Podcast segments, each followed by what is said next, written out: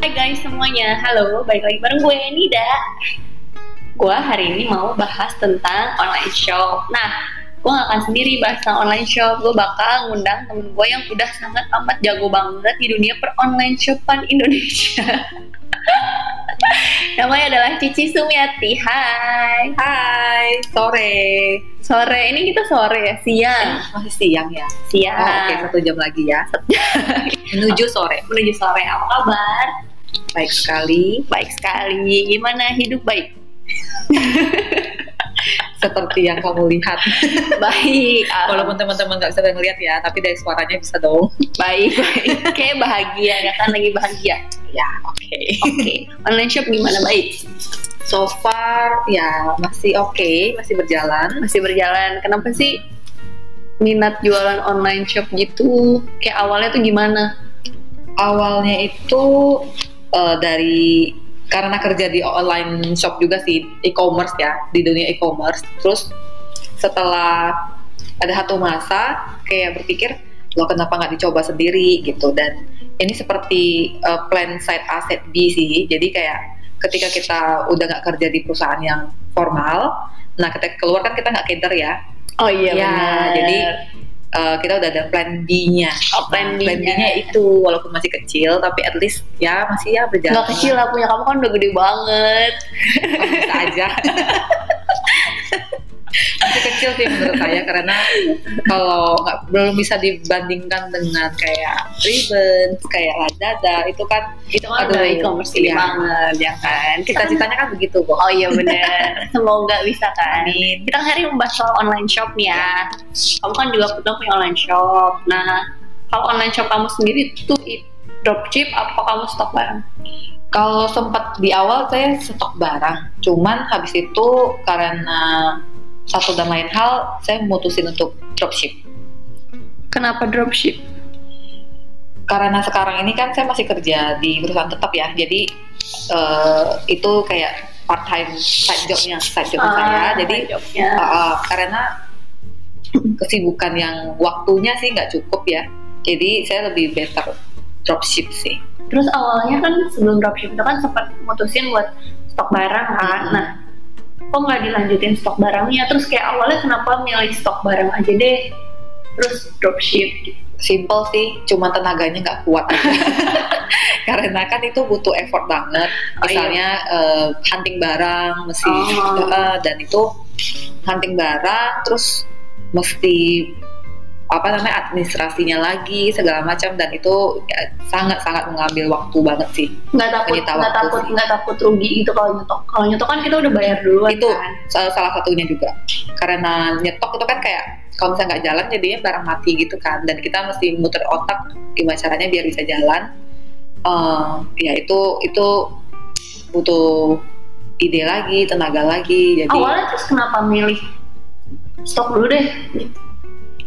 Karena yang terpikirkan itu karena paling cepat kan kita proses berjalan online-nya itu eh, idenya ya paling cepat bergeraknya dari nyetok dulu nyetok Oh. dulu karena kalau misalnya dropship itu kan kita mesti milah-milah supplier mana nih oke segala macam dan nggak bisa langsung dapet yang oke Mm-mm. nah itu kan kayak eh, nyemplung-nyemplung dulu ke beberapa supplier ketemu yang satu dua gitu baru makanya kita baru bisa oke kita percaya nih sama yang ini kita jalan sama dia nah itu kan butuh, butuh waktu ya jadi paling cepat ya nyetok dulu nyetok dulu punya barang yang penting jalan dulu online-nya habis itu nanti baru oke kayaknya mau dibawa ke mana nih arahnya segala macam Oh, yang gitu. penting kayak action dulu. Iya, betul. Terus kalau misalnya dropship nih, kalau dropship kamu kan tadi juga bilang kalau dropship kan perlu kayak milih suppliernya harus kayak gimana. Terus betul. kamu nentuin suppliernya itu gimana? biasa Karena kan dropship kan soalnya. betul betul bisa terlihat sih dari eh, bagaimana mereka manage accountnya mereka sendiri. Terus eh, otomatis review itu kan nggak mungkin bohong ya. Jadi itu pasti kelihatan banget. Nah dari situ nah dari respon bagaimana mereka merespon kita juga itu kelihatan banget. Kalau misalnya respon kita aja lama gimana nge- mau ngerespon customernya dia kan? Nah sedangkan kita kan kalau dropship itu kan pihak ketiga lah anggapannya dan kita butuh orang yang memang cepet responnya. Nah ya udah dari situ sih eliminasi secara ini aja. Oh jadi kamu nggak cuma ngeliat kayak eh, kayaknya ini dia punya barang yang bagus gitu. Nggak cuma Enggak juga, enggak juga. Butuh eh, dari sisi servisnya dia butuh bagus juga. Kalau nggak bagus, seberapa bagusnya barangnya dan murahnya. Dan bisa gede banget untungnya di kita juga percuma. kamu kalau dropship itu kerjasama gitu nggak sih ke suppliernya? Apa kamu cuma sekedar yang kayak eh, ngejualin barang mereka udah? Atau kamu pakai acara bilang aku mau dropship loh. Otomatis harus ya. otomatis harus ngomong di awal supaya mereka tahu oh eh, kita memang maunya dropship dan ketika dropship itu kan barang yang dia kirim itu atas nama toko kita bukan toko dia mereka. Nah itu dia. Jadi otomatis harus ngomong. Jelas di awal lah hitam dan hitam putihnya gimana gitu Eh, pembagian komisinya segala macam maunya kayak gimana. Itu mesti jelas. Oh ada komisinya oh gitu? tentunya ada. Hmm. jadi bagaimana atau mungkin eh, mereka membiarkan kita maaf sendiri atau memang eh, mereka kasih berapa persen di bawah harga yang mereka jual. Nah itu tergantung negosiasinya. kamu ikut ini nggak sih kayak yang join grup-grup apa dropship dropship Enggak, Nggak Eh, sendiri? sempat ditawarin, cuman hmm, nggak nggak inilah eh, belum belum saya belum sampai ke sana. Tapi ada ditawarkan sebenarnya, ditawarkan Oh, untuk join ke grup. Karena hmm, bisa mandiri sendiri sih, tinggal ngambil fotonya, terus eh, tinggal di blast, udah. Maksudnya nggak nggak perlu menurut untuk saat ini masih belum sampai ke sana sih. Gitu. prefer dropship apa nyetok Untuk saat ini nyamannya dropship.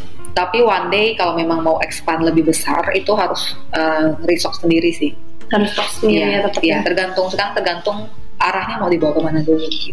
kamu arahnya mau dibawa ke mana saat ini masih nyaman di dropship karena waktu dan keterbatasan tenaga juga. Tapi nanti ke depannya ya semoga bisa untuk expand lebih big lagi.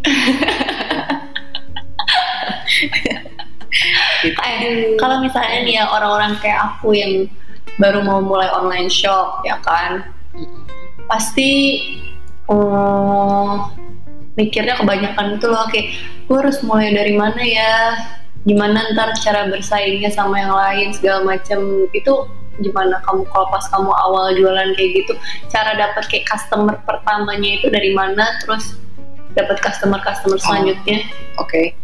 Em, sebenarnya nggak perlu ribet sih, nggak perlu mikir sampai sejauh itu dulu. Yang penting jalan dulu ya. Eh, itu sih prinsipnya saya. Ketika memulai itu, yang penting jalan dulu deh. Mau barang apa segala macam. Yang penting saya ada postingan dulu. Kalau misalnya mau sosial pakai via sosial media. Yang penting barangnya ready di kita, kita bisa kontrol segala macam. Terus em, apa namanya? Tadi apa lagi ya pertanyaannya? dapat customer Ada sore, customer Oh, untuk dapat customer, Iya. paling cepet orang-orang sekitar. Orang Jadi sekitar. misalnya family, Hmm. kalau enggak teman, best friend atau apa, pokoknya yang teman-teman sekeliling kita. Jadi nggak usah khawatir. Yang penting sebenarnya mereka tahu dulu kita ini jualan, kita ini ada eh, barang ini, itu sih. Nanti otomatis pasti ada satu dua teman yang akan jadi customer pertama kita. Gitu. Orang-orang sekitar yang penting. orang-orang sekitar ya iya sih awalnya Iya, orang circle-nya kamu deh, circle. Ya, kalau circle. berarti kalau misalnya kayak gitu kamu ini gak sih apa namanya pas awal tuh sempet yang punya ala-ala strategi khusus buat bersaing sama online shop yang emang udah punya pelanggan tetap gitu loh Oh, untuk tentang bersaing sih enggak sih, enggak kepikiran ke sana karena yakin aja sih kalau barang kita bagus, terus memang kita menawarkan produk yang bagus, pasti rezekinya masih ada aja. Gitu. Jadi enggak yang ketika kita bikin sesuatu hal kita udah worry duluan, udah iya negatif duluan kayak aduh laku nggak ya atau apa. Nah kalau misal kita sendiri nggak yakin barang kita laku atau enggak, gimana orang lain mau yakin beli barang kita kan? Harus yakin dulu sih sama barangnya kita, yakin bagus. Jadi ketika kita memperkenalkan produknya, oke kita bisa 100% yakin dan ketika customer nanya oh emang bagus. Kita nggak akan ragu-ragu misalnya "Hmm, nggak terlalu sih misal gitu. Kita kan dengan PD-nya bilang bagus banget gitu kualitasnya. Nah itu mesti dari keyakinan kita lagi sebagai penjual. Penjual. Modal utama. Jadi harus Oke. yakin. Iya dong. Kalau kamu tuh promosinya pakai apa? Untuk mempromosikan gitu ada nggak sih?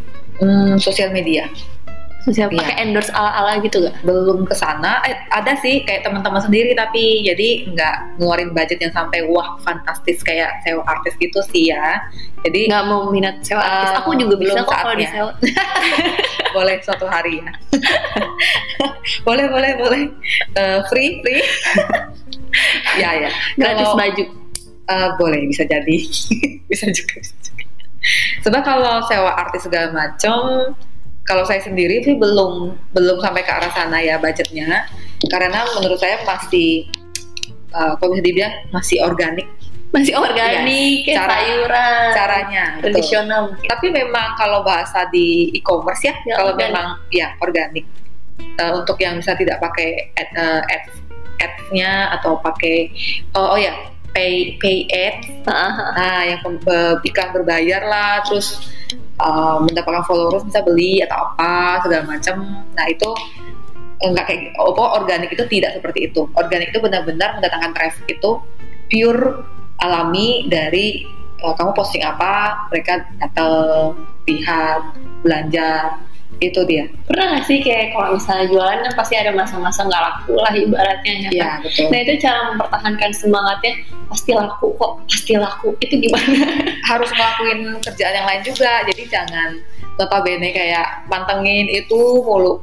Kalau enggak mesti coba Kalau uh, untuk plan- kayak, maksudnya mempertahankan semangat kita atau apa?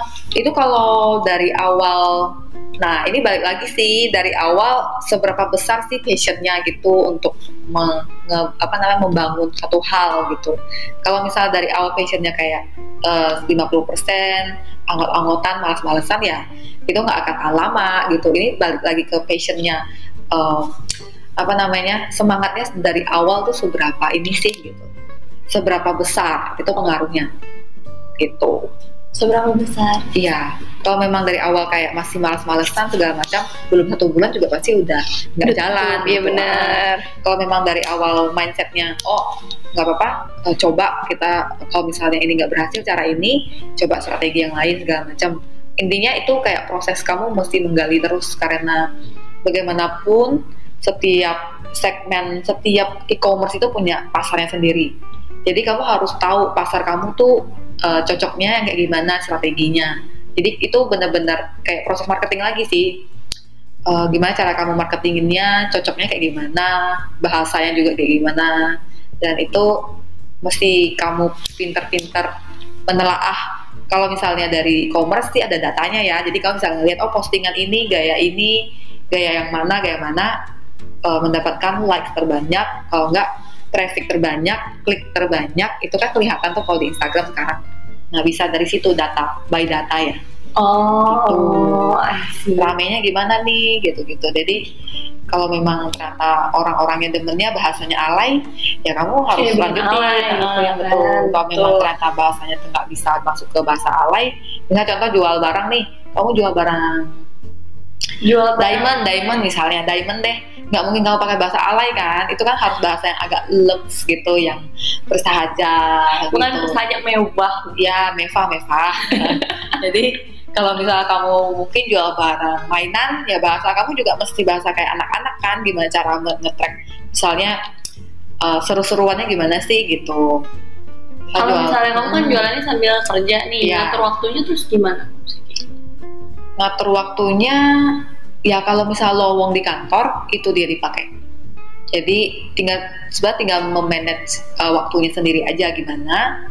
Terus ketika waktunya lowong ya jangan dipakai buat uh, nganggur misalnya nonton Nganggur. atau apa. Uh, dipakai. Misalnya ada postingan apa coba posting gitu. Oh, I see. Terus kamu punya nggak saran gitu buat orang-orang yang baru mau bikin bisnis online tapi kayak ah takut nih, Hmm, ah takut ah gitu. saran Kalau sih- jualan sama aku kayak gini, kalau jualan itu sebenarnya ada bakat nggak sih? Kayak ada orang yang ngerasa, kayak gue nggak bakat jualan. Enggak sih, sebenarnya bakat itu talent itu kayak memupuk aja sih. Gimana cara kamu eh, apa namanya belajar belajar untuk berjualan, belajar untuk mengajar misalnya. Itu semua bisa dipelajari. Nah tergantung lagi niatnya seberapa besar. Jadi sarannya per, Mm-mm. eh, perbesar niat. ya perbesar niat dan menurut saya nggak usah tahu banyak mikir go ahead aja dulu uh, mau jalan nggak jalan itu urusan belakangan. Yang penting dicoba. Jangan jangan kayak belum coba udah ngerasa uh, apa namanya kalah duluan lah misalnya gitu. Jadi coba aja dulu, kita nggak tahu kan rezeki orang gitu. Iya betul. Ya, hari ini ber, berfaedah banget ya. Lagian zaman sekarang juga masih udah banyak uh, apa namanya platform-platform yang sangat mendukung kok. Iya, Jadi nggak usah khawatir, itu pasti uh, dan challenge-nya itu kalau misalnya untuk pemula ya, challenge-nya itu bertahanlah enam bulan pertama. karena di situ masa-masa kritis. Jadi ketika di enam bulan pertama itu pasti karena karena konsepnya sederhana banget sih. Siapalah toko ini misalnya. Uh, maksudnya kamu kan pendatang baru ya. Jadi wajar kalau misalnya selama enam bulan pertama itu tidak menghasilkan apa pun. Jadi nggak usah khawatir. Posting aja terus. Posting ke, sampai ketika orang notice. Kalau punya budget lagi lebih ya itu pakai iklan berbayar aja. Biar orang lebih cepat melihat gitu. Kalau misalnya ada budget lebih, kalau enggak ya sabar-sabar menggunakan circle yang ada di sekeliling kita gitu aja paling gampang ya. Jadi enggak nggak apa ngebayar apa ngehambur-hamburin duit segala macam. Yang penting jalan dulu, pergunain orang-orang sekitar. Yang penting mereka tahu kamu ini jualan gitu. Uh, ya udah. Itu udahlah sih itu aja dulu kali ya. Kita yes. online shop. Siapa tahu bermanfaat untuk aku kalau misalnya aku mau bikin. Aku juga sempat mau jualan sempat sempat jualan tapi kayak anaknya tuh semangatnya kurang yeah, kali ya biasa jualan kayak gitu. Biasanya yeah. kayak belum apa apa udah kayak lu nggak laku nih udahlah capek. Dipakai sendiri. Itu namanya challenge ya jadi harus challenge diri sendiri. Ya betul challenge diri sendiri. Ya udah deh kalau gitu Makasih ya Cisumi Semoga buat berguna. waktunya. Ya. Bye bye. See you next time ya kalau ya. kita ketemu lagi. Oke. Okay. Oke. Okay. Bye bye. Bye bye.